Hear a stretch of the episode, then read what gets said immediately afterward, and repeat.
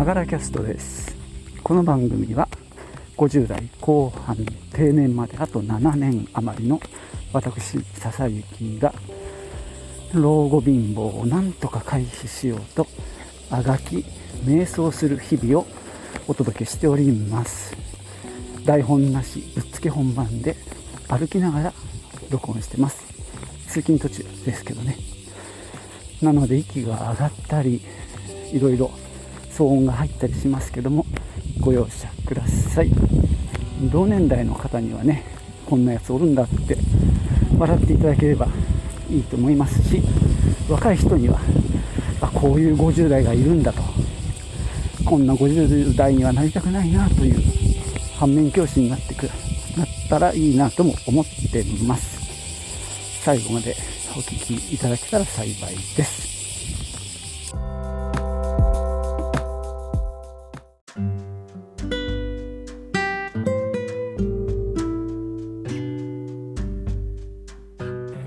えー、っとですね、まあ、このコロナ禍で、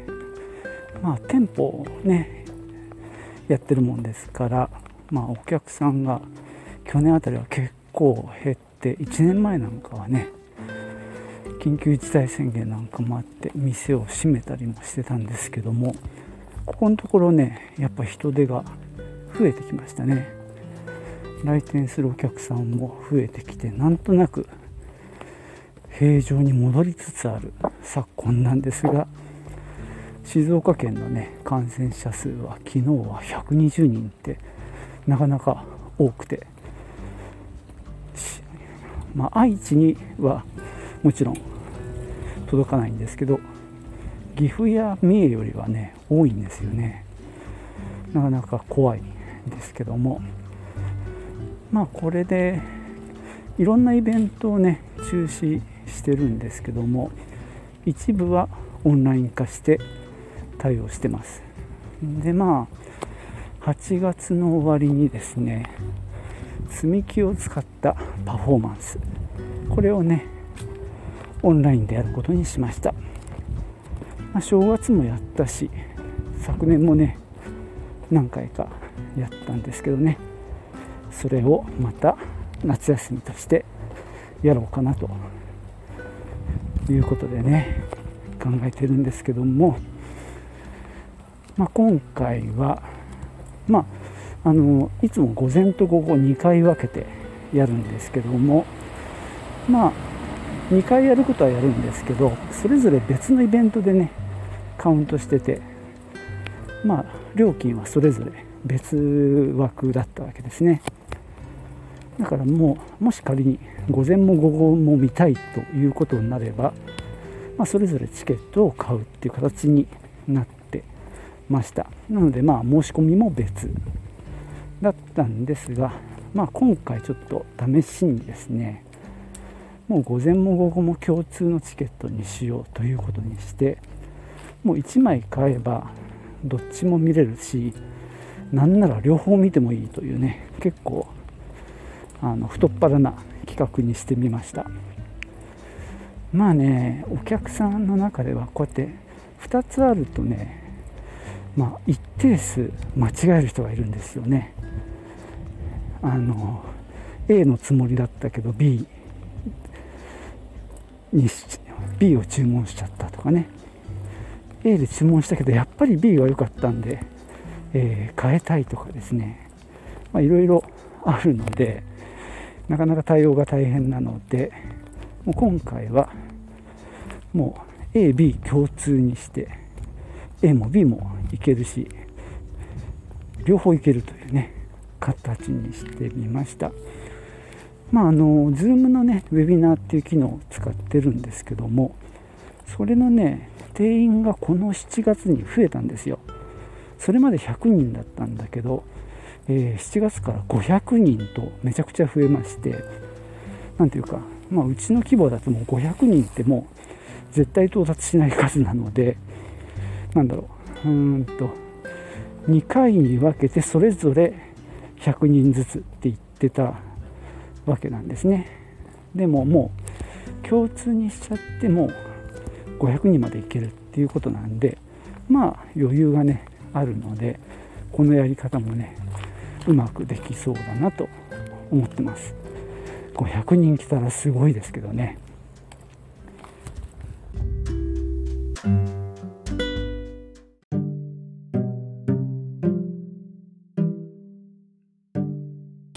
えー、前回のねアンケートの中で、まあ、ちょっとやはりカメラがなんだろうちょっと見づらい。特にアップが見づらいとかですねそのカメラのアングルの話が出てましたね。まあこれちょっと一応2つのカメラでやったんですけどね。メインの正面から映すものと手元を映すためのカメラとね。まあこれはちょっとまたテストする必要がありますね。あとまあちょっと音声の話もあったんですけど前回はもうねピンマイク使ってやってたんですけどね。まあそこをちょっともう一度チェックかな。あとまあそのパフォーマンスがどんどん進んでいくのであの見逃しちゃった時にね辛いっていう話がありました、まあ、これはライブでも一緒だからね、まあ、ここはしょうがないなと思ってはいるんですけども、まあ、ちょっと今回新機軸2つ考えていて、まあ、そうやって見逃しちゃった人のためというだけではないんですけどね。通常午前と午後、まあ、別のイベントとしてそれぞれ料金をもらってどっちかを見てもらう、まあ、両方見たければ2つ買ってもらう。っていう方式にしたんしてたんですけども今回ね新しい試みとして午前も午後ももう1つのチケットで両方見れる。そういう形にしてみようと思います。で見たい人は午前も午後も両方見てくださいよと。もうちょっと結構なんだろう大盤振る舞いですね。えーと、これによってまあ見逃しちゃった人とかがまあ午後の部で見れるとかですね。午前見てもう一回見たい人は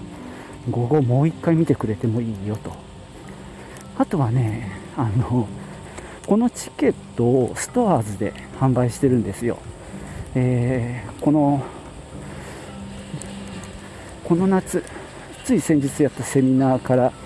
デジタル販売にして、まあ、PDF をダウンロードしてもらってそこからね Zoom の登録をしてもらう。そういう方式にしてそれまではね申し込んでくれた人に Zoom の登録 URL とパスコードをメールで送るっていうのをやってて結構それがね大変だったんですよ作業的に。土曜日のイベントだったらもう水曜日の朝に締め切ってで CSV で書き出してそれをまたメールのテンプレートを作って絞り込んで送る。でそうなるとですね割と直前に登録メールが飛ぶもんですからお客さんもちょっと大変なんですよね、まあ、そんなこともあってね、えー、この間からデジタル販売にして入金すればメールが届いてで PDF がダウンロードできるみたいな形にしたんですけども今回はね午前と午後を、まあ、ウェビナーとしては別にするんでそれぞれの、まあ、登録 URL とかパスコードがあるんですけども、まあ、2つとも送っちゃって PDF にね。おはようございます、まあ、両方見たければ両方登録という感じにしようかなと思ってますで結構ね2つこうやってあの見る機会がある場合なんかキャンセルしてこっちにしたいとか間違えて日を間違えたとか時間を間違えたとかねあのこっちにしたいみたいな要望が必ず出てくるのでもういいや1個にしちゃえばあとはお客さんが決めるっていうことで、まあ、これが正しいやり方の1つ目です。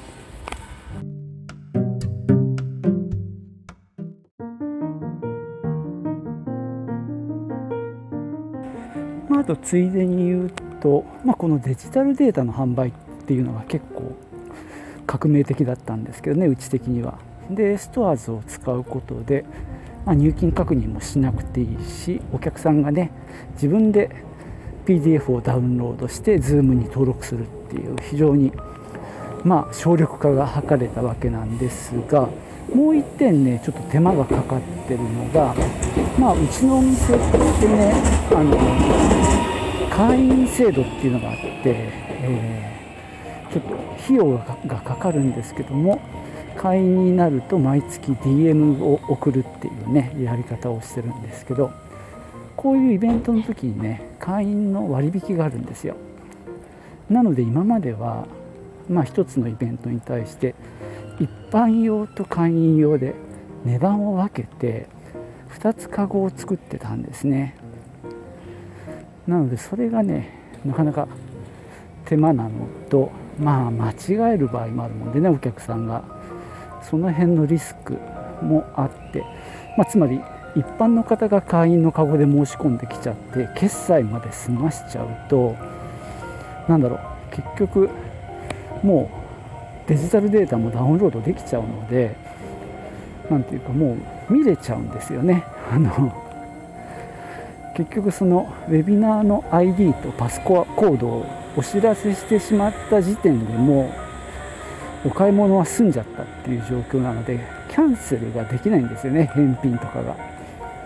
なんでそこを間違えてほしくない。だけど今はまあ2つのうちのあこっちが一般だなってちゃんとねお客さんの注意力にもう任せるしかない。でまあ僕もね似たようなものを2つ商品作って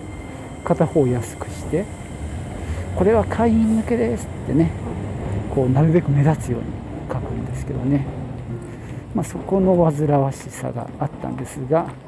今回ですね、まあ、クーポンを使うことにしました。これはストアーズの機能でね、まあ、クーポンコードを入れれば、まあえー、安くなるっていう仕組みなんですけどね、まあ、これをね会員さんにはクーポンコードを入れてもらって安くするようにしてみました。なのでねカゴが1つになりました。これがね割と地味に楽になった部分ですね。通常だと午前の部と午後の部の2種類があってさらに一般と会員があるので今回のイベントは4種類のカゴを本来は作ってたんですけどももう午前午後もどっちでもいいっていうふうにした上にもう会員か一般かも、まあ、クーポン入れるかどうかだけなのでもう4種類を1個にしたっていうことで、まあ、僕的にはねかなりシンプルになったなと。まあ自分で自己満足してますけどね。お客さんはどうなんだろうね。まあ分かりやすくなっていいとは思いますけどね。あとまあ今回新しいこととして3つ目としては、まあ、これまでねこのオンラインのイベントってまあお客さんが自分のローカルで録画したりっていうことをまああの断っていたんですね。まあなんだろう。ライブでオフラインでやってる時は写真撮ってもらったりっていうのは OK だったんですけどもまあオンラインだと自宅でやってるのでまあ極端な話録画もできますよねローカルに。なんでまあそういうのをまあ一応 OK とはしないよというスタンスで来ました。でまあ実はそれ自体はね同じなんだけど今回は SNS の投稿についてということで新たにね一つ告知を入れてまああのスクショをしたりあるいはその、まあ、テレビとかパソコンを写真撮ってで、まあ、静止画をねアップするのは OK にしました。で動画としてもねあの OK にしたんですけど一応制限をつけて1分以内っていう、まあ、時間の制限とあとはまあそのアップする場所をまあインスタとツイッターとフェイスブックに限定しました、まあ、この辺りはねちょっと手探りなんですけども、まあ、僕がまあ参考にしたのはズンバ協会ですね日本の。の、えーと、ガイドラインを参考にしてます。で YouTube 等の動画投稿サイトはダメっていう風にしてるんですね、まあ、ズンマの場合は、まあ、曲の著作権とあと振り付けの著作権があるので、まあ、1分以内っていう制限があるようなんですけども、まあ、今回のあのイベントに関しては、まあ、そこまで厳しく言う必要もないし、まあ、プレ実際にやる人の OK ももらってて別に短くなくて全部やってくれたっていいよってまあ言ってるんですがまあイベント主催者側としてはそのイベントがまるまるどっかに例えば YouTube にアップされちゃったっていうとちょっと、まあ、こちらとしては嫌だなっていう気持ちがまだあるので、まあ、お客さんが見てて面白いなって思うところをうまく1分以内で切り取ってあげてくれたら、まあ、逆に、ま宣伝にもなっていいかなというふうに考えてちょっとね試してみることにしました。でまあハッシュタグもできればつけてねっていう感じでねあのまあつけてくれない場合もあるけどつけてくれればねこちらも見つけられるのでまあつけてくれたら宣伝になっていいなとは思っていますまあハッシュタグつけなくても宣伝にはなるかまあ100まあそういうね感じでどんなこう投稿があるのかっていうのも若干楽しみですね。